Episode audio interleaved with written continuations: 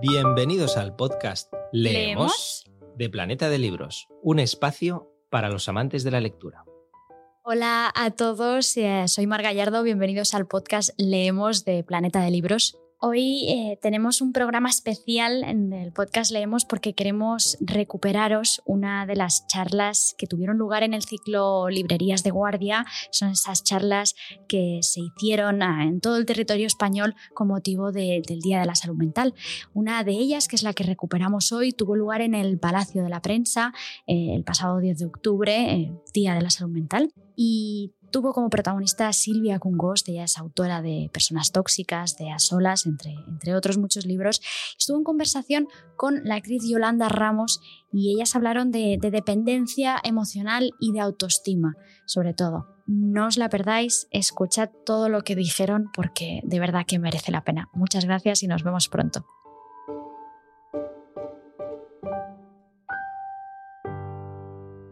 Quiero agradecer primero a la editorial Planeta por haber organizado este evento tan especial, tan diferente y además por, haberlo hecho en un día como hoy, que como sabéis es el Día Mundial de la Salud Mental. Yo no soy muy partidaria de poner días de, ¿no? que hay días de todo, porque creo que son temas en los que hay que pensar siempre, pero bueno, ya que no lo pensamos mm, a menudo, pues por lo menos hoy vamos a hacerlo. Como sabéis, eh, porque se comenta muy a menudo eh, el tema de la ansiedad, el tema de la depresión, las enfermedades mentales, es algo que está a la orden del día. Se tendría que hablar más, se tendría que dar y ofrecer más información sobre estos temas.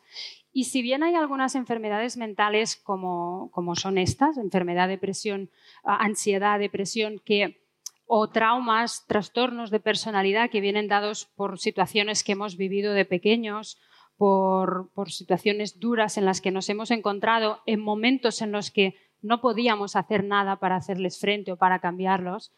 Hay situaciones en las que nos sentimos ansiedad o sentimos depresión y otro tipo de dolencias y que si nosotros aprendiéramos a relativizar lo que nos está ocurriendo, si aprendiéramos a cambiar el enfoque, a cambiar la perspectiva, por ya sea porque nuestra pareja nos ha dejado, porque nos hemos quedado pues, sin nuestro trabajo o por cualquier cambio que vivamos en nuestra vida, si aprendiéramos a cambiar ese enfoque, lo viviríamos de otra forma. Y es por este motivo que creo que, la editorial nos ha hecho un gran regalo uniéndonos a Yolanda Ramos y a mí. Es como por una parte aportamos el rigor, la información desde la psicología y por otra parte, con todo el bagaje, la experiencia y el, arte incalculable que tiene Yolanda, aprendemos a, verlo desde otro prisma que yo creo que es mucho más sano muchas veces. Todos sufrimos, a todos nos pasan cosas y depende de cómo lo enfoquemos, lo viviremos de una forma u otra. Aparte, os comentaré como anécdota y ya le doy paso también para que nos acompañe. A mí, yo la conocí en un podcast que ella organizaba, nos llamaron de Netflix, y hablaron con mi representante y las personas que a mí me conocen de cerca saben que si yo tuviera que elegir una actriz de este país a la que conocer, una, solo una, los que me conocen saben que yo siempre habría dicho en primer lugar Yolanda Ramos. Y cuando nos llamaron y era precisamente Yolanda Ramos la que quería entrevistarme, pues imaginaos mi alegría. Fue una experiencia maravillosa y estoy muy, muy, muy contenta, muy agradecida y muy feliz de poder compartir este vínculo y este rato que vamos a pasar hoy aquí junto a ella. Así que un fuertísimo aplauso para Yolanda Ramos.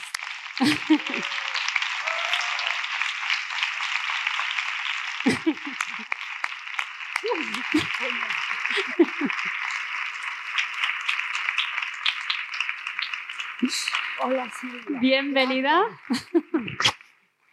Bueno, una reverencia porque yo creo que es Vamos. estos ramos son para nosotros.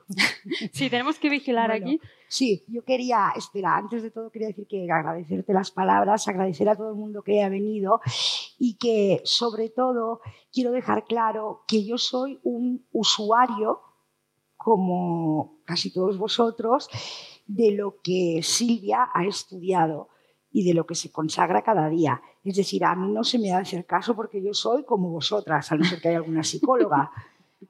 Yo soy la que se estampa y la que quiero decir que todo. Es más, yo os aconsejaría que no siguierais mis consejos.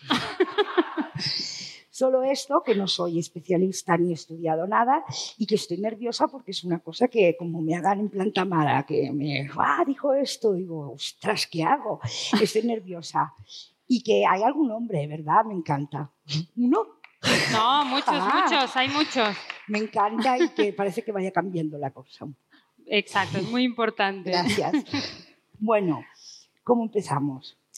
Bueno, pues eh, eh, vamos a ir fluyendo porque las mentes de los artistas son así, funcionan de forma muy especial y con Yolanda todo es fluir, todo es un poco ir a la aventura. Sí. O sea que Menos de lo que te piensas. tú ¿eh? y yo nos conocimos hace Bueno, un, un añito o Sí. más o menos. hace- no, no tanto, No yo tanto. creo. Ah, hay una cosa que quería yo contar. ¿Me oís todos y todas bien? Sí.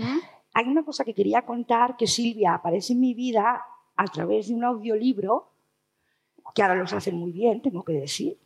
Porque están, que están, y además ella los dobla, o sea, los, los, tú lees tu propio audiolibro y no sé cómo apareció. Primeramente el título ya era de, ya lo sé, aprende a estar sola, vale, sí, ¿sabes? En plan, pues no puedo, mira chica, ¿qué quieres que te pase? Yo creo que por eso estamos aquí muchas, ¿sabes? Entonces digo, uy, qué coñazo, digo yo, esto no. Pero empecé a leer lo que decíais todas y todos y dije, voy a probar. Pero no me acuerdo ni qué noche, ni qué buscaba realmente. Bueno, lo que buscaba sí, era ser libre. Y ser libre sin las cargas que trae haber conocido a alguien, Ujú. del que te has enamorado o no. Es que hay mucho que hablar, eh, chicas. O no, apareció en mi vida y de ahí se lo dije a un familiar muy, mío muy cercano que estaba en una situación muy dura también con su pareja, a otra amiga mía muy dura y las dos se separaron e hicieron una buena separación. Y luego a mí me llaman la congos, la que se carga las relaciones de pareja. ¿eh? Entonces no recuerdo mucho. Y tengo que decir que yo ahora me he separado hace... Por eso hemos escogido la canción de Volar, esta que hemos escogido. Eh, me he separado hace, bueno, me he separado hace 15 días, o 20, no sé, hace mucho en realidad, porque, pero sin la ayuda, sin una red de amigos y sobre todo de Silvia, yo no lo hubiera podido hacer. Mm. Entonces yo, vamos, al tajo, le preguntaba el otro día, vale, me he separado, no puedo, o sea, no estoy libre, ya estoy detrás de la muralla que tanto soñaba, no tengo pena, ¡Ah! ¿vale? Digo, ¿estaré curada o no? Hablo y luego hablas tú, ¿eh, Sí. Silvia? Que Pero fíjate una cosa, déjame hacer un inciso. Di- Dices, eh, hacía mucho tiempo, es decir, muchas veces nos separamos, y seguro Sí. que os habrá pasado más de uno y más de dos, pero en, en el momento de producirse la separación, nos damos cuenta de que enseguida estamos bien y es porque en realidad a nivel emocional ya hace mucho que nos habíamos separado. ¿no? A Mm. veces llega un divorcio, llega la separación, pero Mm. como que ya nos hemos ido distanciando, vamos haciendo ese proceso de Sí. duelo durante el tiempo. sí, pero casi es llega. peor, ¿eh? Mm. Quiero decir, ojalá ¿Por que conociéramos después de la primera cita. Porque sí, porque... porque sufres tanto tiempo en silencio Mm, claro. que es terrible, porque entonces es cuando sales con las alas muy rotas. Claro. ¿Es Y- verdad o no? Mm. ¿Vale? Entonces... Y mm, luego, claro, ya estás fuera. ¿y qué pasa? Exacto, ya estás fuera y yo digo, uy, pues yo sigo igual, yo tengo unas ganas de fantasear, por favor, ¿esto qué es? Pero peor que cuando era adolescente. Tienes ganas de volver a enamorarte Este otra programa vez. se cuelga, esto se cuelga ¿no? en redes, luego sí, ya verás. Entonces, eh, no en esta separación exactamente, en otra que tuve, O sea, es que tengo una boca tan amplia, es que ya ha salido y dice, no quiero hablar de mí, ¿eh? no voy a contar nada de mí. Bueno, pero es que somos hermanos, ¿sabes? Claro, somos no lo digo en familia. planta mara, ¿eh? Otra vez, pum. bueno, total, que dije en una separación, dije, no, no, yo ahora estoy bien y sé lo que quiero, lo que no quiero. Pues vi a un chico y le dije, ostras, que conocía, y dije, ostras, qué guapo está. qué guapo estás, le dije, porque me salió de dentro, se había dejado el pelo largo, rizado. no he cambiado un ápice. Y le dije, qué guapo estás. Y él me dijo, tú también. Ostras, lo que dijo, tío. Me sentí joven. Estaba igual que cuando tenía 15 años. Claro. He pasado noches en vela fantaseando.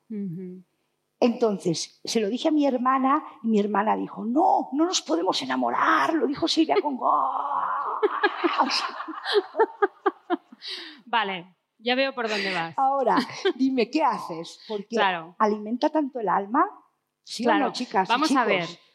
Primero, cuando tú sales de una relación y estás atravesando una separación, es muy importante, y supongo que te refieres a esto, eh, permitirte durante un tiempo estar solo. Es decir, no tener una relación enseguida. No sé, si os preguntara cuántos habéis encadenado una relación después de otra, ¿hay alguien aquí que se siente identificado? Claro, esto no, no es lo más adecuado porque tú aún estás cerrando esa herida, entonces si te aparece otra persona puede ser que luego te acuerdes de tu expareja o que no tengas claro por qué no funciona aquello y que vuelvas a repetir otra vez la misma experiencia y nos va mm. pasando una y otra vez lo mismo. Pero con el tema de fantasear, o sea, al final es normal porque nos gusta enamorarnos y buscamos el cariño, buscamos el mm. afecto. A todos nos gusta que nos digan cosas bonitas, sentirnos atractivos y atractivas, sentir que aún nos desean, que aún... Entonces, el tema del fantaseo que mencionabas es muy peligroso y hay que vigilar mucho. ¿Por qué? Porque del fantaseo al enamoramiento hay nada. Y si te enamoras es cuando ya tienes peligro de perder los papeles. Otra vez. Otra o Sea... Pero entonces la vida, Silvia, eh, luego ya iremos parar, de que ahora nos hace risa porque es en plan te enamoras, pero luego acabas, mm, te puede llevar a la muerte. O sea, como des con una pieza o una pieza, pues estamos muchos aquí, que tiene que ver con la salud mental, ¿eh? porque parece que estamos hablando de... Sí, sí, sí. Pero es tan malo enamorarse, es que estoy cagada, ¿sabes? Depende. Tú tienes que pensar, esa persona con la que estoy fantaseando, ¿me gusta? O sea, si lo analizas de una forma con un poco de perspectiva objetiva, analizas sus valores, su vida, cómo es, lo que te transmite, ¿tú te ves como su pareja? Tienes claro. No, yo me veo como, como su pareja. Y me veo, y me veo, sí, me veo como su pareja y fantaseo y, es, y que hippies los dos por el mundo. Pero hay algo que es de lo que todas, yo creo, intentamos aprender, que te está diciendo mac, mac, pero te da lo mismo, ¿eh? también te digo. ¿eh? Vale. Nosotros lo sabemos. Pero hay una intuición por ahí sí, que te dice que no. Sí, vamos a preguntar. Bueno, es que eres tú la, que mm, me gustaría preguntar. Sí. ¿Soy yo rara o alguien eh, la primera noche, la segunda, ya lo sabemos perfectamente, hace mac y tú haces a la mierda? Mac, mac, mac. ¿Os ha pasado? Levantáis la mano, que no os veo, o sea que pues hay pocas, ¿eh? te lo digo. y... Bueno, y, eso de, por un lado está esa alarma que te dice que no, y luego también está el conocer a alguien un día, una noche, y el día siguiente ya estás fantaseando con toda la relación que vas a tener con esa persona. ¿Le ha pasado a alguien que dices, estoy loca o qué? por qué me pasa? Pero en cambio, y loco, ¿eh? También, sí, sí, sí. A mí todo. Pero en el caso... Es normal. Es normal eso. Puede pasar. Yo creo que si pasa es porque estamos preparados también para eso. O sea, lo que está claro es que entonces, eso Silvia, ¿qué quiere decir? Que un tipo de hombre, mujer más débil o más sensible, es que yo lo necesito, en serio, es que yo no, es la ilusión de mi vida. Enamorarte. Sí, sí, sí, sí. Y luego dejar o lo que sea, pero yo. Eso. Pero es que es verdad. O sea, estoy diciendo la verdad. lo ideal sería, ay, este, el otro, mientras tanto que te vaya bien el trabajo y tal, ¿eh? no me quieres, no, no, otro. y, y me siento muy adolescente, me siento muy inmadura, pero ¿quién es más inmaduro? ¿Yo o el que está en una relación donde se le maltrata? No, perdón, esto lo he dicho muy mal. Se, se le trata mal porque maltrato ya nos lleva a palabras mayores. Se le trata mal o que tiene en medio un muro muy grande, que no eres feliz. Tú. Ah, yo soy, yo soy más inmadura. Mm. Hombre. Me explico. O sea, el tema, cuando una persona está en una relación en la que le están tratando mal y no se va, no es una cuestión de madurez o inmadurez. Es una cuestión de que probablemente tiene un enganche esa persona o tiene la autoestima destruida, entonces no se siente capaz de irse. Y entonces esa pareja le está aportando una cierta seguridad porque siente que si se va no será capaz de seguir adelante con su vida. También soy yo. ¿eh? Pero Vale. el hecho de necesitar enamorarnos constantemente tampoco es una cuestión de inmadurez, pero porque el cerebro está hecho, está programado para que nos enamoremos. Explica, cuenta aquello, por favor, que me contó, que Claro. era muy chulo. ¿Puedo? Porque, sí, porque, porque a nivel biológico el enamoramiento se produce para que nos acabemos reproduciendo. Es decir, tú ves, te sientes atraído por alguien, te enamoras, sientes mucha atracción, ganas de compartir, gana- ganas de tener relaciones sexuales y al tener relaciones sexuales lo que vamos a hacer es asegurar la, perpe- que se perpetúe la especie, que nos podamos reproducir. Exacto, pero luego a los 54 que tengo yo. ¿Por qué me sigo enamorando? no? Exacto. Porque el cerebro sigue siendo y sigue estando compuesto de la mi- eh, es el mismo. Tu cerebro no ha cambiado. Entonces sí. Cambia tu cuerpo a nivel hormonal, Sí. pero el cerebro sigue enamorándose y sigue sintiéndose atraído. Entonces, no soy inmadura, sino que tengo más hormona del enamoramiento. No lo digo en broma. A lo mejor me pega unos chutes que yo con eso, ¿sabes? Es que claro, ¿sabes lo que te quiero decir? Sí. Lo que pasa, lo que las personas que tienen más facilidad para enamorarse, que no, ciertamente ahora en serio no es una cuestión de inmadurez, pero tienen que vigilar porque tienen, están en, más peligro, en una situación de mayor peligro, de acabar enganchándose a personas que no, no les gustan, como Totalmente. comentábamos antes, y que luego no sepan cómo salir de ahí. Que no les gustan, no. Que les gustan, pero no, pero no son las adecuadas, ya lo notas. Bueno, puede ser que esas personas tengan algo que, que- que- que les guste, Vale. pero todo, ¿tú No, crees no, que no. todo? Tien- tienen muchas veces más que no te gusta, Vale, hay más cosas negativas. pero entonces yo calibro y digo, Sí. ¿qué prefieres? ¿Una tarde con este ceporro? O ceporra en el caso de los chicos, o una tarde en el sofá de tu casa aburridísima de la vida. Entonces sale una y dice, pues lee. Por mi manera de ser, es verdad, a lo mejor consistiría en dar una medicación, y no lo estoy diciendo en bromas, No, no, o no. algo que te tranquilizara.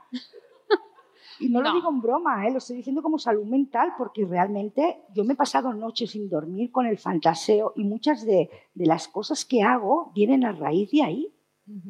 Porque si no, no me levantaría ni de la cama muchas veces. Y aparte, eh, hay un tema con esto del fantaseo y es que el cerebro, aquello que imaginamos, el cuerpo lo vive como si estuviera pasando. Totalmente. O sea, no, no diferencia entre realidad o ficción. Entonces, cuando tú estás fantaseando, tú tienes a ese, a ese de los rizos ahí.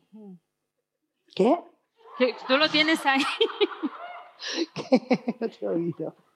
Soy sorda, pero yo me pensaba que con micrófono no. Pero Cuando- sí. es como si lo tuvieras a tu lado. Entonces lo vives y lo sientes Sí, y, sí, y aumentan totalmente. y van aumentando las ganas que tienes tú de tener esa persona cerca. Por eso Totalmente. hay un punto ahí que es peligroso en el caso de que tú no quieras acabar de enamorarte al 100% de esa persona, Vale, porque luego puede que te cueste salir. vale, Hay que tenerlo en cuenta. vale. Pero enamorarse no es son malo. malas noticias de todas maneras, ¿eh? Porque yo creo que son malas noticias. ¿Sabes? Que, que, es que Simplemente se trata de que yo creo que cuando nos enamoramos, sí, que lo hagamos de una forma consciente. Es decir, el simple hecho de que tú te plantees todo esto, o cualquier persona que se haya enamorado, que se haga preguntas, que intente saber por qué me pasa esto, esto es bueno, esto es malo, dónde me puede llevar, ¿Qué, en qué me puede perjudicar. Solo por el hecho de hacerte preguntas ya estás siendo consciente. Mm, El problema es cuando uno se lanza, ay, me he enamorado, es que es perfecto. Oye, pero si a ti no te gustaba, eh, da igual, no importa. Cuando tú entras en ese rol, te vas metiendo en un terreno que no, no es el que quieres Ya. y luego puede costarte mucho Pero salir. entonces, eh, si realmente tú dices conscientemente, no, me estoy enamorando, me estoy lanzando sin red y no sé qué, porque me parece que, este, que esta pareja es un- una buena persona y no sé qué, ya es que de decirlo no me gusta, cuidado, ¿eh? como mi mente, cómo funciona. Ya me imagino un tío bajito con bigote, calvo.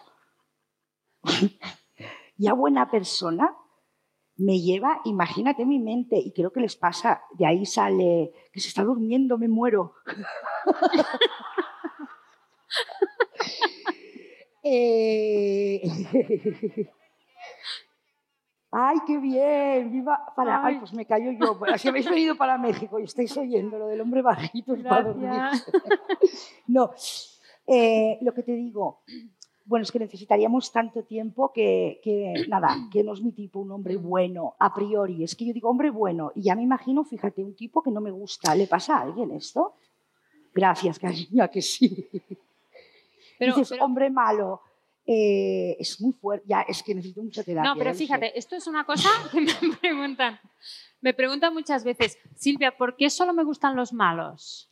Esto me lo preguntan las mujeres concretamente. Yo pienso, no, no te gustan los malos. lo que pasa es que hay determinados perfiles de personas que tienen características que a ti te atraen.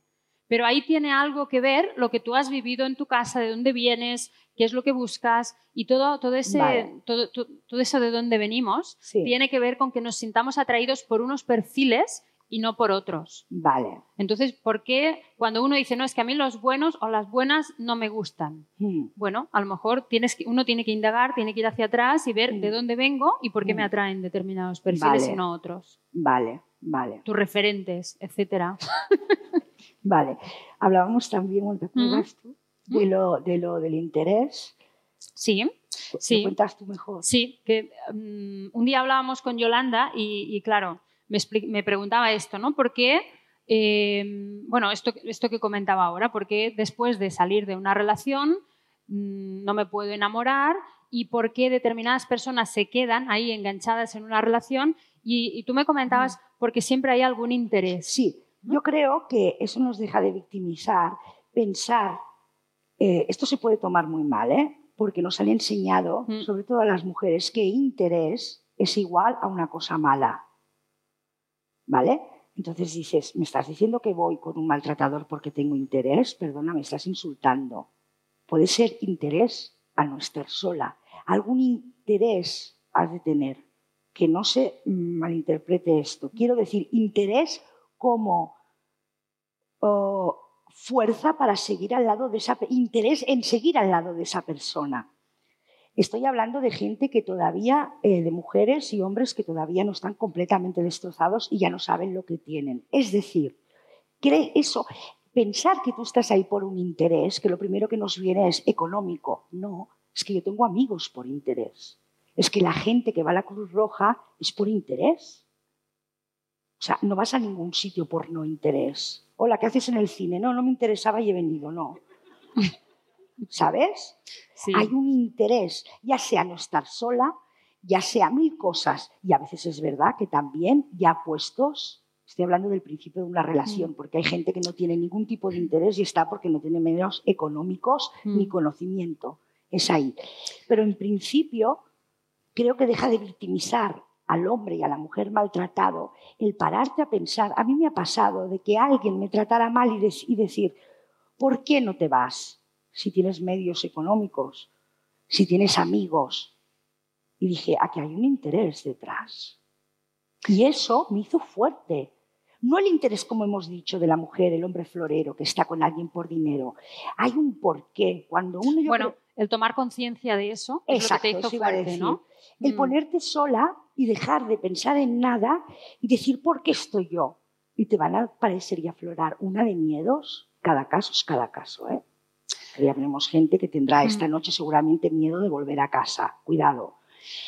Pero eh, también eso es un interés. Cuando digo interés, lo estoy alabando a esa persona. ¿eh? Cuando dejas de tener interés, mueres de depresión.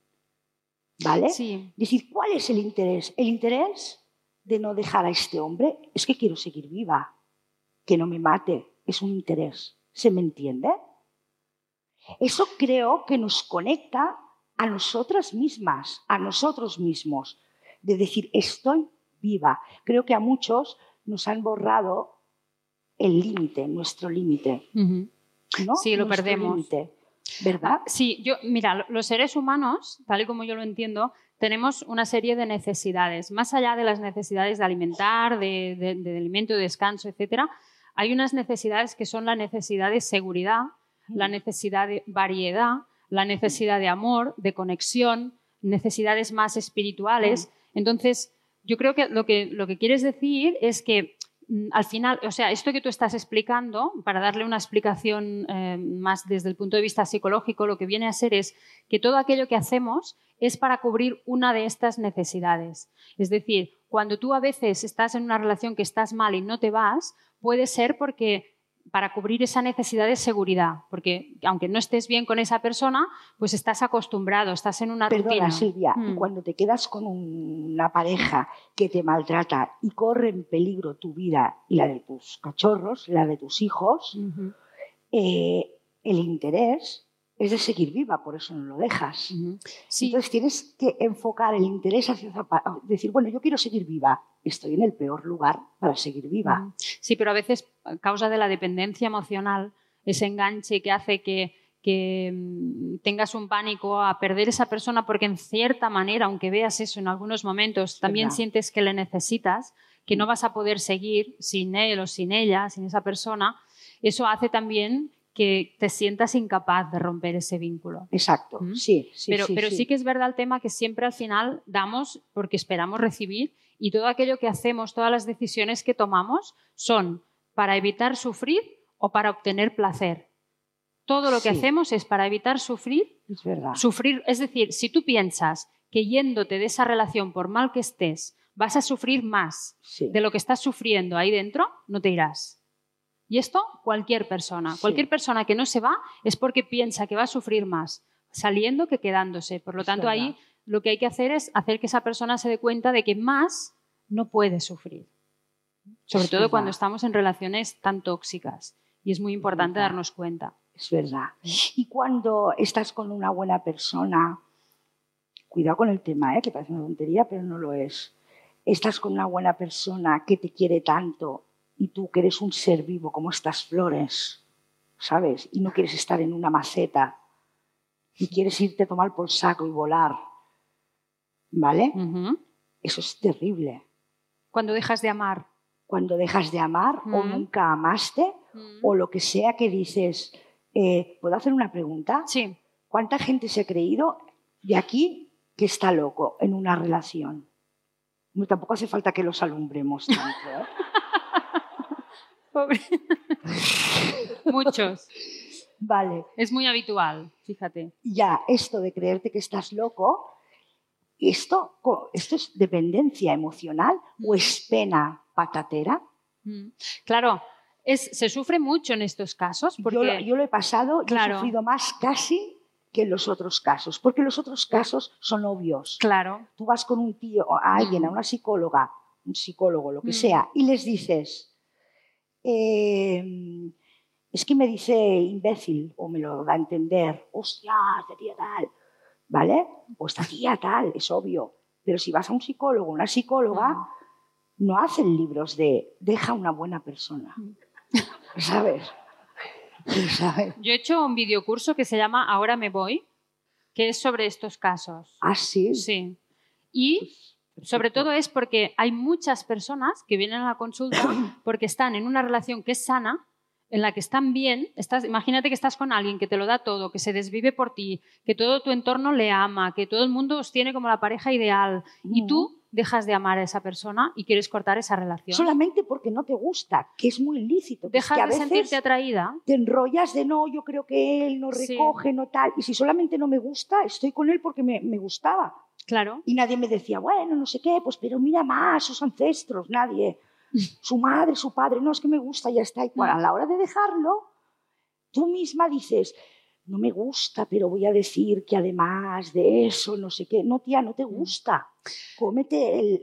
No, es que ya es una, una ¿verdad, Silvia? Ya Sí. es una fuerza para, pues no hay manera. Pero también te diré que muchas veces esa persona que parece tan perfecta, incluso tú te has creído que era tan perfecta y en tu entorno también, cuando tú te separas y empiezas a verlo con perspectiva, cuando ya vences esos miedos, te enfrentas, te das cuenta que tú no eres culpable, que no le estás haciendo daño, que simplemente tus sentimientos han cambiado, entonces a muchas veces empiezas a ver cosas que pasaban en la relación que tú habías normalizado, que te hacían Mm. sufrir y que no te dabas cuenta. Y a veces aquí nos damos cuenta que nos han manipulado o que nos han maltratado Sí, bajo esa... Por los caminos del amor, Mm, esto suena raro, ya lo sé también, del amor a simple vista, eh, puede haber maltrato psicológico.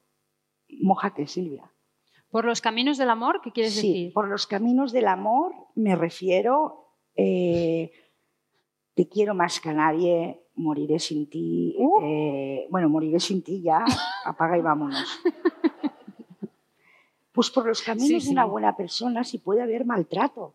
O sea, eh, ¿me entiendes? No. No. ¿Vosotros me entendéis? O sea, ¿te refieres a si hay una Sí. persona? ¿Sabes? El buen, el buen señor, la buena señora maravillosa que Sí. te cuida la enfermedad y tal, y que tú digas, estoy hasta el moño. Mm, Y ella no se pare a pensar que no recibe cariño de ti, pero Mm. por estar ahí, Sí, sí, sí, te entiendo. ¿sabes? Aún te Ah. trata mejor y aún te sientes tú peor y van pasando los años hasta que un día te mueres, coño, Mm, con perdón. Sí, sí. Hay muchas formas de maltrato. Muchas. ¿Ves? Pues yo se lo decía a la gente y me decía que no, que estaba loca, que si te trataba bien ya no era maltrato. Mm. No, no, hay muchas formas de maltrato y aparte, sobre todo una persona que está contigo y no quiere estar contigo, Sí. por muy bien que te trate, por dentro, si está amargada, si está frustrada, si siente que no quiere estar ahí, eso se va a transmitir Pero ahora estamos, pero hablando de mí, quiero decir al revés. por las dos partes. Vale, O sea, cuando tú no quieres estar con alguien, vas a acabar sí, eh, totalmente de acuerdo. mal, vas a transmitir malestar y vas a hacer que esa persona también se sienta mal. Ya, Sin duda. Es que muchas veces al final en las relaciones acabamos tolerando muchas cosas y dejamos pasar muchas cosas y acabamos normalizando muchas realidades.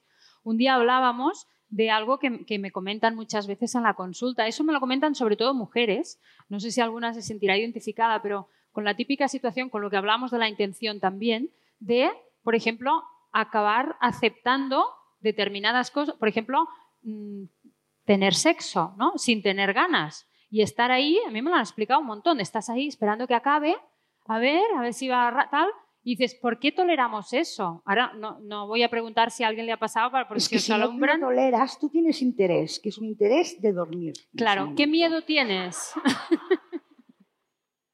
Es y ya, así, y ya. ¿sabes? Y ya, y es un interés. Pero también tienes un interés de paz, de que al día siguiente todo funcione, incluso un interés de no perderlo. Claro, la otra persona Claro. también es la que te provoca el interés, porque te está amenazando de alguna manera en que si tú no das sexo esa noche, ¿Qué pasará? ¿Se enfadará? se enfadará, te Mm, puede dejar, ¿No te hablará al día, al día no siguiente? te hablará. Exactamente. Mm. Tienes el interés de, de- de que no pase eso. Mm. Y eso hace que pases por encima del deseo de dormir, por favor, déjame en paz. ¿sabes? ¿Sabes? Y acabas concentrado en el interés que él te provoca. ¿Me entendéis lo que quiero decir? Por favor, sé sincero. ¿Sabes? Es como que yo te Mm, digo, Silvia, sí. bueno, di tú, di tú, di Sí, tú. sí. ¿Por No, qué y- hacemos el amor sin que muchas veces tengamos ganas? Sobre todo, sobre todo las mujeres, y además te hacen daño y te pones cara de película. ¿Por qué? Por miedo. Primero por miedo. Por miedo al enfado, por miedo a la discusión, por miedo al abandono, por miedo a que tu pareja, esto va vinculado a la autoestima, que es otro tema también muy importante, por miedo a que tu pareja, si tú no le das lo que quiere, te deje y se vaya con otra persona que sí que se lo dé. Y por eso acabamos, y hay personas que acaban aceptando incluso prácticas sexuales que no van con, con, con sus valores, y Sí, eso sí, es muy no humillante y es muy duro. Pero, pero lo- al final lo hacemos por eso, para no perder a esa persona. Y, y hay muchas formas de complacer. Y sobre todo lo que tendríamos que aprender primero es a comunicarnos y a expresarle a la otra persona. Porque digo yo, si tienes una pareja a la que a ti en un momento determinado no te apetece tener relaciones sexuales con él o con ella y se lo dices y se enfada o te deja de hablar o se pone agresivo o agresiva o te fuerza, lo que sea, Hombre, igual te eso fuerza. te irá bien para plantearte con quién estás y replantearte si quieres seguir ahí. Es decir, nos tendríamos que hacer preguntas. Yo quiero a mi lado una persona con la que yo no puedo ser transparente, yo no le puedo compartir si me apetece, no me apetece, qué me apetece, cómo y cuándo, No sé por, por qué sentirme juzgada. ¿Por qué te callas? Yo creo que también es un miedo, también yo le llamo interés, realmente hablamos de lo mismo, y Sí. es un miedo al destierro. A sentirte sola como un pajarito allí, ¿sabes? De si no le gustaría a nadie más, ¿no? Es como un miedo terrible, vas diciendo, sí, tú lo sabes, lo sabes perfectamente, si siempre estamos acompañadas con una voz, bueno, al menos yo, ¿sabes?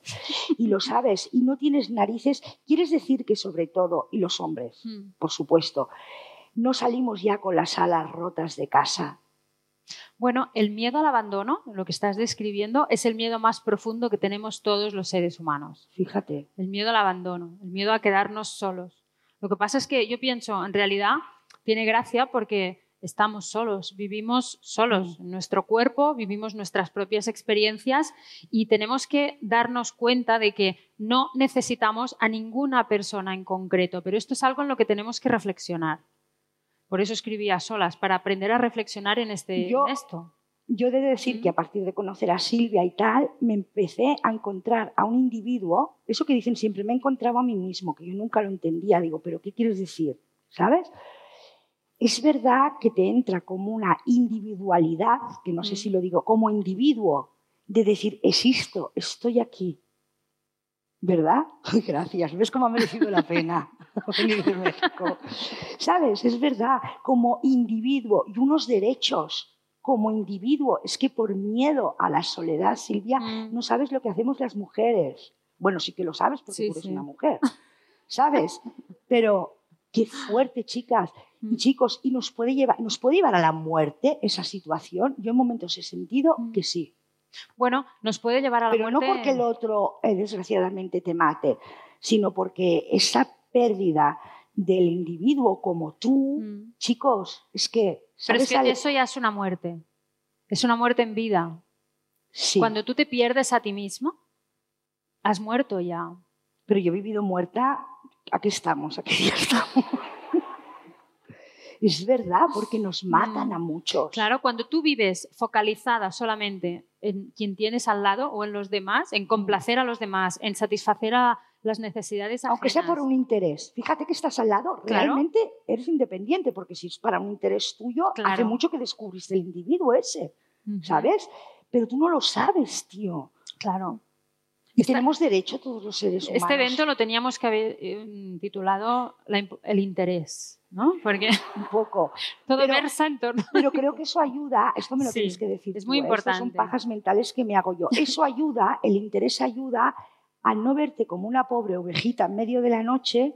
A mí me pasó una cosa en una relación que estaba al lado de una amiga, mm. te lo conté a ti, mm. Silvia, y cuando ya decidí en una pareja antigua, ¿eh? no en el padre de mi hija, gracias a Dios.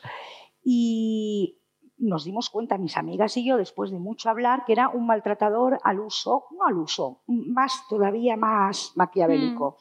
Mm. Me acuerdo que cogí mi, monederito del bolso y me vi manos como de víctima. Es que yo misma lo cogí como... O sea, me estaba yo etiquetando de víctima. Y me di tanta pena y dije, no te quejes, le pasan muchas mujeres. Pues eres una más que te pensabas que no. Eso surgió en mi cabeza. Y dije, bueno, pues sí. Y me imaginé, yo también tengo una cabeza ya con el bolso desparramado, ¿qué iba a pasar? Y dije, no, tía, tú estás aquí por algo. No para algo, ¿eh? Estás aquí en esta relación por algo. ¿Qué es? Dinero. No, no tiene un duro el pavo. ¿Qué es? Compañía me acompaña mal.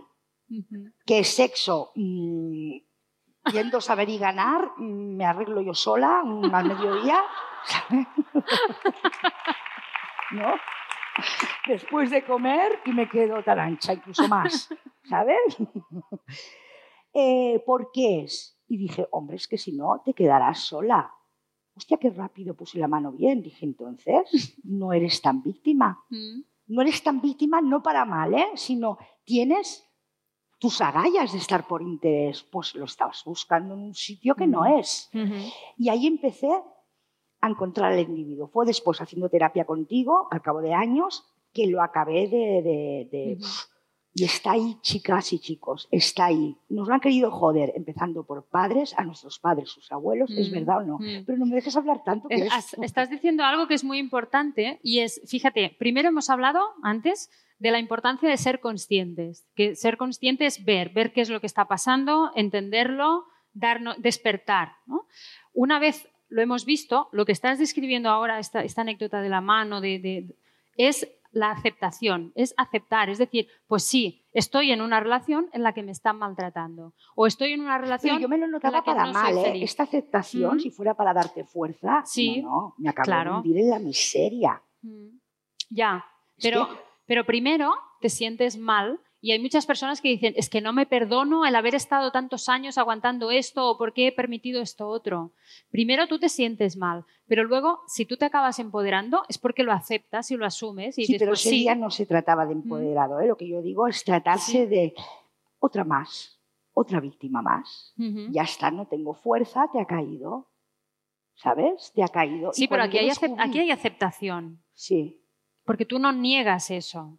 No. Tú dices, sí, soy otra víctima más. Sí, y por cuestión de segundos me saqué, ya te digo, el monederito, en plan, bueno, pues nada. ¿Y ahí que, a partir de ahí qué pasó? ¿Qué hiciste? Ah, eh, mi siguiente pensamiento fue decir, no, espérate, eres víctima. Mm. No, no quiero decir eres víctima de quien quieres. Te están maltratando, pero no te, tú misma te etiquetes con algo que te hace no sé por qué ser débil. ¿Me entendéis lo que quiero decir? ¿O no? Sí, la palabra víctima, que tú la odias mucho, me has dicho cuenta eso, eh, te hace más flojita. Es que prefiero que me digan cualquier otra cosa que te hace como fuerte, pero la palabra víctima te hace flojita. Claro. A ver, lo primero, como, como decíamos, es verlo. Después, tú cuando lo has visto tienes que aceptarlo y, y puedes decir, pues sí, estoy viviendo esto, estoy viviendo lo otro. Y luego cuando tú haces eso, ya sales de la víctima.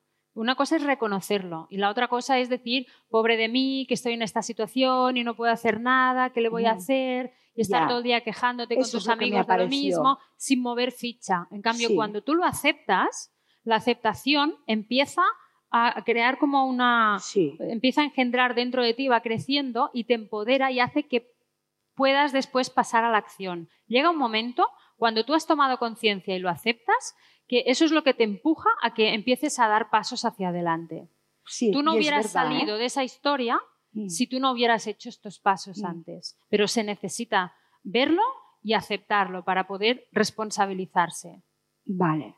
¿Cómo olvidar a un hombre, que yo estoy segura que aquí hay gente que le pasa, otra vez a un hombre o a una mujer, a una persona, del que no te, que no te puedes sacar de la cabeza? Yo recuerdo mi adolescencia que pasé desde los 15 años hasta los 21 enamorado, enamorada de un perfecto maltratador con el que no salía, no os lo perdáis, es que no me quería ni para salir, ¿eh? Con el que no tenía relaciones sexuales porque él no podía. ¿vale? ¿No podía? ¿Eh? ¿Por qué no podía?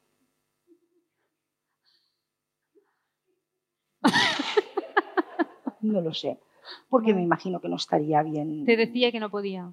Pero tenía relaciones con otra. Mm. no, no, esto es verídico, ¿eh?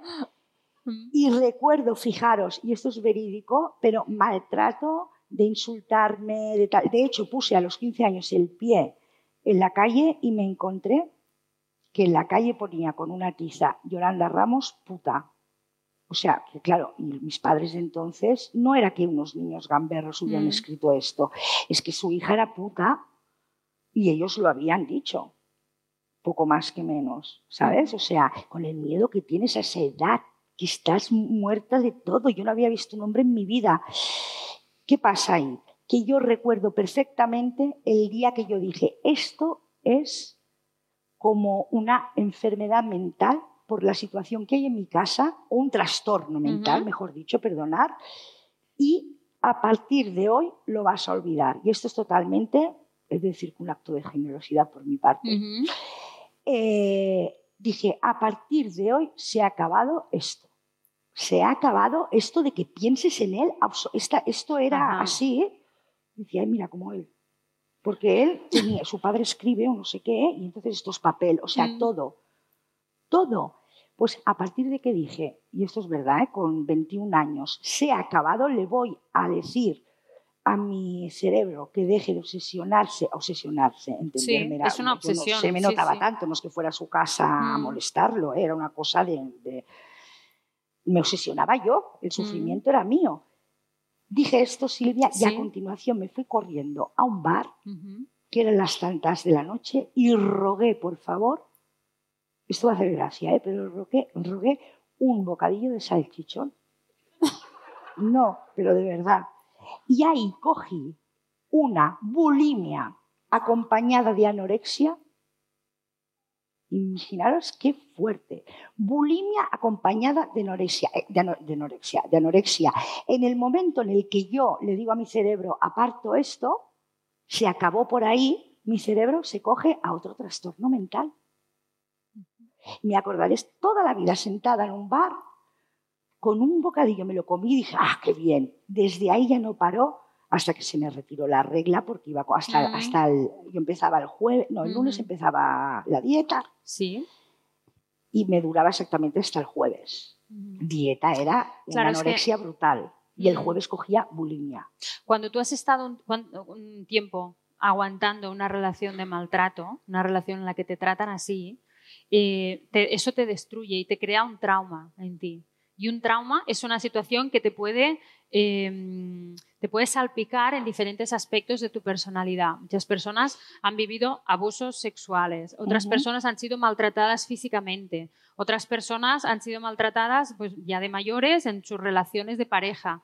Y todo eso hace que no todas las personas en ese momento tienen la capacidad para gestionar eso, resolverlo, Mm. pensar, bueno, a ver, me ha pasado esto, pero tengo que tirarlo por aquí, por ahí. No porque no tenemos información, no nos educan. Entonces, a veces, cuando intentas soltar una, una de estas situaciones que son traumáticas para ti, eh, el cuerpo es como un efecto, como una goma, que, que la has estado tirando y tirando, la sueltas y se va al otro extremo. Y podemos tener algún tipo de sintomatología como esta. ¿no? Sí, sí, Muchas- sí, muchos trastornos de la conducta alimentaria casi siempre son producidos por problemas emocionales, por temas de autoestima, por carencias de afecto, por situaciones de Eso maltrato. yo hace miles de años que Sí, lo digo sí. porque lo he sufrido. Sí, no, porque es la sociedad que enseña a las, a las modelos, etcétera. Mm, El trastorno hace ver eso, pero en realidad el trastorno viene de, de un hambre en el alma, Exacto, de cariño.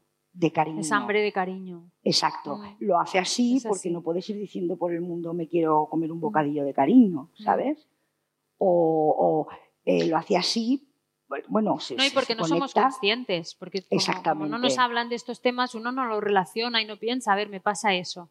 Por eso Sí. muchas, muchas personas que tienen este tipo de trastornos van a la consulta, trabajan la autoestima y ven cómo empiezan a atar cabos, a unir los puntos y se dan cuenta, claro, es que yo, mi casa, mi padre, siempre he estado buscando su reconocimiento y nunca lo, lo obtuve, o es que tuve una relación y es con esta persona que siempre me decía que estaba gorda, que no sé qué, o mi clase, o mi, donde sea, ¿no? Y, pero siempre es una falta, o sea, es no cubrir esas necesidades de las que hablábamos de cariño y de conectar con otras personas, de sentirnos adecuados por ser tal como somos. Ya. A mí me gustaría, con tu permiso, ¿eh? Que son tus, tus fans, bueno, pues es que no sé decir pacientes, como se dice en psicología, no sé. Pero, que justo me ha dado fastidio, Mari. Pero mm, eh, me gustaría preguntar, Sí. eh, con tu permiso total, ¿eh? si la gente que hoy estamos aquí, alguien ha aprendido realmente a estar solo y disfrutarlo. ¿A tú? ¿Y para qué vienes? es broma, ¿eh? ¿Sí? Y se disfruta. ¿Sí? Vale, yo no, ¿eh? Ya te lo digo yo, ¿eh? Yo ahora tengo la posibilidad. Y ya está, nadie más, ¿no? ¿Tú también? Sí, ah, mira, mira, sí, sí, sí, sí. Ah, muy bien. ¿De verdad? Me encanta. Ostras, yo no hay manera, ¿eh? Ella, tú también. Mm. ¿Pero qué está pasando aquí? sí. Se disfruta, fíjate, pues yo no. Yo, yo empiezo a comer. No disfruto. No, no sin amigos, ¿eh? Yo puedo estar sin el amor, ¿eh? Estamos diciendo a estar. Bueno, a todo. Estamos hablando de, de no tener pareja. Ah, no, de no tener pareja, yo ya he aprendido a disfrutar de golpe. A disfrutar de estar solo. Cuando te no- quedas solo. Sí, de, subir- de- de ir a un sitio bonito y que no estés pensando si yo tuviera novio, tío. Mm. ¿Aquí? ¿Te imaginas? No, tío, míralo para ti. Yo no lo he conseguido. Ni disfrutar leyendo. no. Yo disfruto leyendo cuando quiero, pero hay una soledad en mí profunda. Si yo no le gusto a un hombre, en definitiva, igual que si no le gusto al público o no le gusto al grupo donde estoy, yo soy profundamente infeliz. No me sé divertir. Así, de saber ganarse. en lo que no lo sé hacer. Yo envidio y envidio tu libro que ella dice, leo tal. Digo, madre mía, no lo sé hacer. Tú necesitas estar enamorada. Sí, yo necesito mirar el, a ver si no estoy trabajando y estoy al lado de Woody Allen haciendo una película, entonces no te acuerdas ni de Dios, pero así, un día de cada día, un 3 de febrero a las 3 de la tarde, yo necesito esos altibajos, pero es que después aquí todo el mundo dice, no, no, eh, yo paso del amor o así, y después la gente para qué sale, por ejemplo. Es que cuidado, eh, chicos y chicas, ¿no? Es que al final soy yo la única locatis que sí, de amor. Están los que dicen que pasan del amor, que no sé, sales de una relación que has estado mal y dices, nunca más me quiero volver a enamorar, no quiero saber nada de nadie. Están este grupo de personas que a lo mejor mm, alguna vez mm, os ha pasado.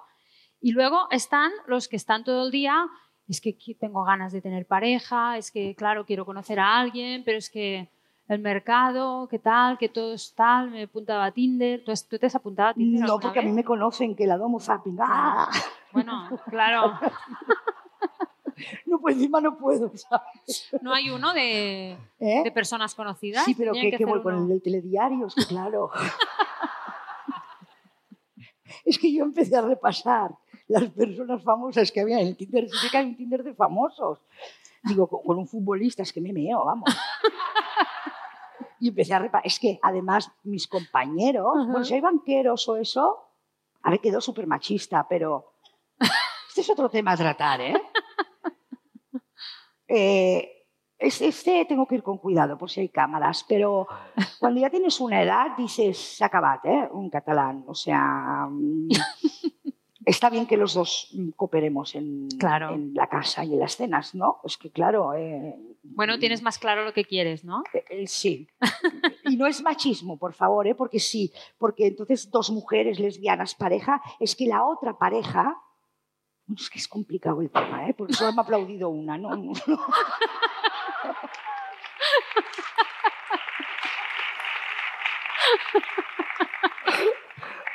Pero ostras tú, es que antes las mujeres, dicen, hacía, yo me inventé una cosa así, hacíamos la comida y tal. Mi madre yo la recuerdo súper amargada, una mm. mujer con, bueno, súper amargada. Han cambiado las cosas. Pero es que ahora haces la comida y muchas veces la pagas, tío. o, sea, es que cuidado, ¿eh? Entonces, y no puedes decir nada de, no, no me pagues la cena. Pues sí, chico, yo, un amigo no le decir, no me pagues la cena, eres, eres un hijo de puta, ¿no? pues un día la pagas tú, otro yo. Esto es cuestión de que cuando tú, antes de enamorarte, antes de llegar a ese punto, tengas claro cuáles son tus mínimos. O sea, en base a la experiencia que tú ya has tenido y, a las personas a las que se has tenido que pagar la cena y hacerla y todo, ¿qué has aprendido de ahí y qué quieres a partir de ahí? Entonces tú tienes que tener claro qué quieres y no quedarte, porque ¿por qué nos quedamos con personas que no encajan con lo que queremos? Básicamente porque no hay nada mejor. ¿O no? Muchas veces porque no gustas a nadie y ese, ya le gustas a uno en ese momento y dices, venga tú, para casa. Tú mismo. Esta es la realidad, porque no es tan fácil. El ser humano es que parece que estemos esperando al hombre o a la mujer que diga, sí, sí, este me coincide todo. No es que a ver dónde está el coincididor, porque yo no lo he visto nunca. y básicamente porque dices, eh, es que lo que me toca sin esto, en mi caso, eh, que me gusta escribir, que me revuelco con la cabeza y me unas de esto, dices que prefieres esto o estar paseando en Sardañola con tu madre. Digo, esto. por interés. porque, ¿eh? Por interés. Sí, por el interés de no estar sola de la vibración. ¿Explico lo del psiquiatra? Explícalo del psiquiatra porque ya nos, hacen señales que tenemos que, ir eh, conduciendo, pero esto yo creo que es muy, muy interesante para que... ¿Sí, tú crees? Vale, vale. Nada, que hace mucho tiempo fui al psiquiatra.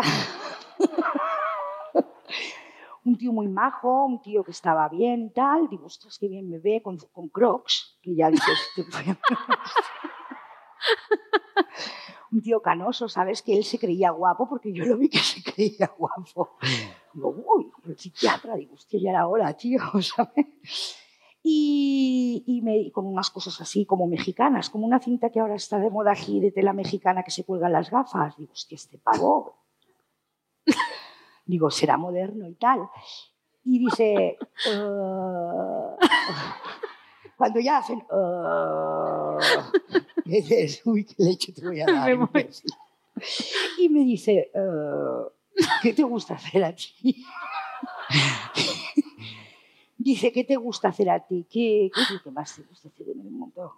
Digo, a mí, digo, ya que estoy pagando, voy a ser lo más sincera que pueda. O sea, no me... Eso lo explica Silvia.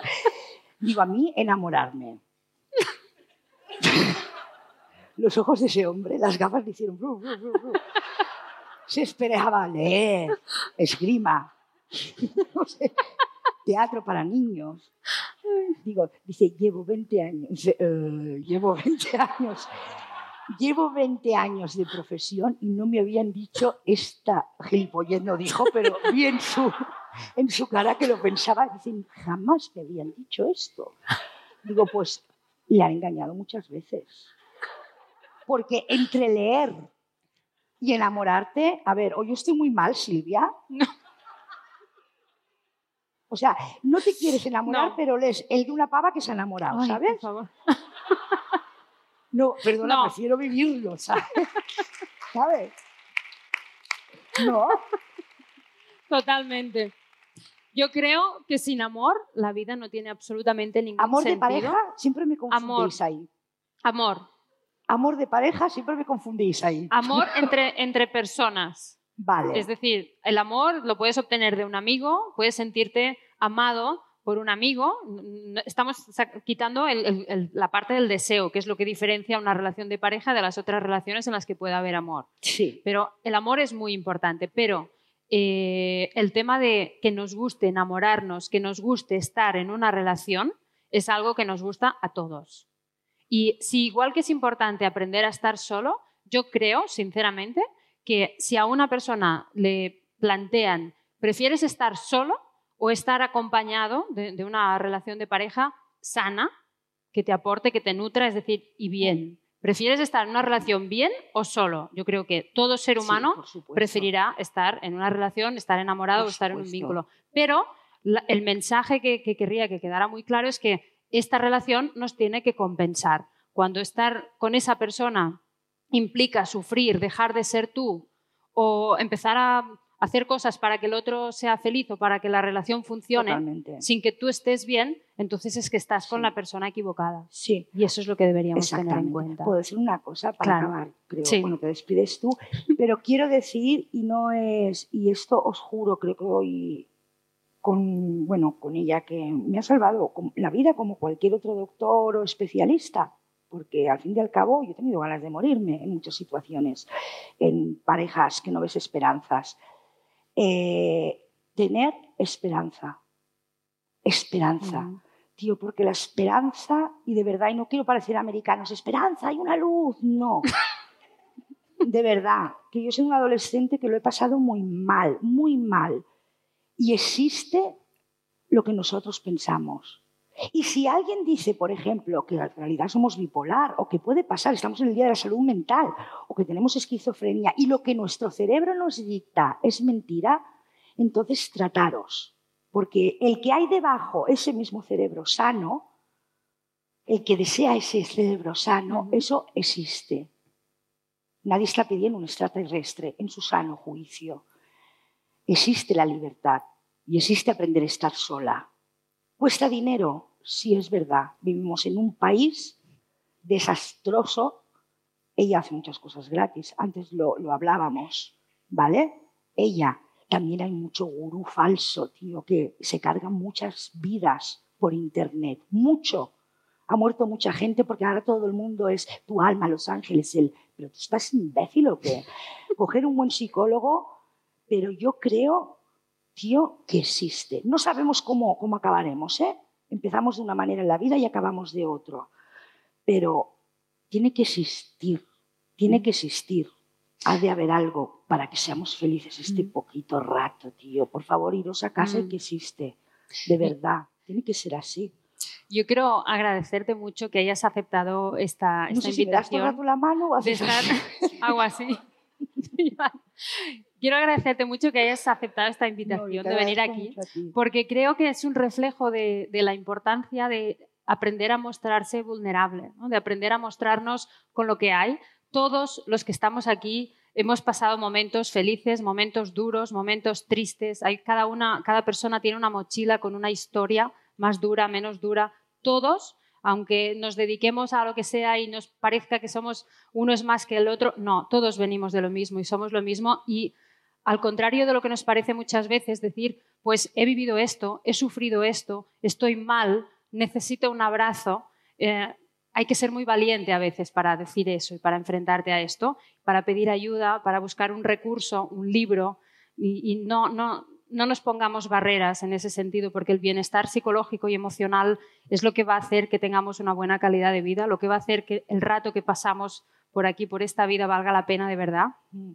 Y creo que Perdona, El- un inciso también. Mm. Los que estamos aquí. Porque no, no me gusta nada cuando. que Esto es irme un poco de la bola, pero los que tenemos, los que estamos aquí hoy, hoy en Ucrania, háblale a la gente de que no sé cómo estarán en Ucrania, en, en miles de países que hay guerra, pero los que estamos aquí con las herramientas que tenemos, que esto también te lo dije un Claro. día, bueno, tú me lo dijiste a mí, Mm. porque yo decía, bueno, sí, pero es que me está- no es para todos los seres humanos, yo creo, esta charla tuya, ¿no? Ujú. Claro, hay que ser consciente. O sea, yo creo que las personas que han venido aquí ya es porque tienen un interés, porque quieren saber más, porque quieren aprender, etcétera. Vale. Y esto es lo que hace que uno pueda mejorar esas ganas de crecer, ese hambre de, de saber, de trascender las dificultades, de querer mejorar y estar bien. Y creo que esto es muy importante. Qué bien. Ahora me iría a tomar café con todos y todas, que no es Mm. verdad, te lo digo. Pero, pero bueno, de momento nos veremos fuera, que estaremos, si queréis, Gracias. firmando o lo que necesitéis. Esperemos que hayáis pasado un ratito agradable. Nosotras, yo creo que hemos estado muy a gusto. Ha de haber una salida, si no, no entiendo nada. ¿Cómo? Ha de haber una salida. Gracias. Muchas gracias. Gracias. Aida. Nada. Esto es para nosotros. Ay, gracias. muchas gracias. Oh, Es vuestro, gracias. Gracias. ¿Esto es de México? muchas Mira, que han venido para ella desde Gracias. México. Hala, me parece esto. Qué ¡Guau! regalazo. Me parece súper chulo. Ahora empezaría a tirar, pero me os vais a... Pero ¿y sabías que habían dos? Yo también. ¿No? ¿Ves cómo existen las cosas? Pues muchas gracias a todos. gracias. Ahora nos De vemos. verdad. Gracias. Gracias, de verdad, gracias. México, ¿Vamos para allá? gracias, de verdad, Muchas gracias. gracias. Muchas gracias, bonitos, gracias. Gracias.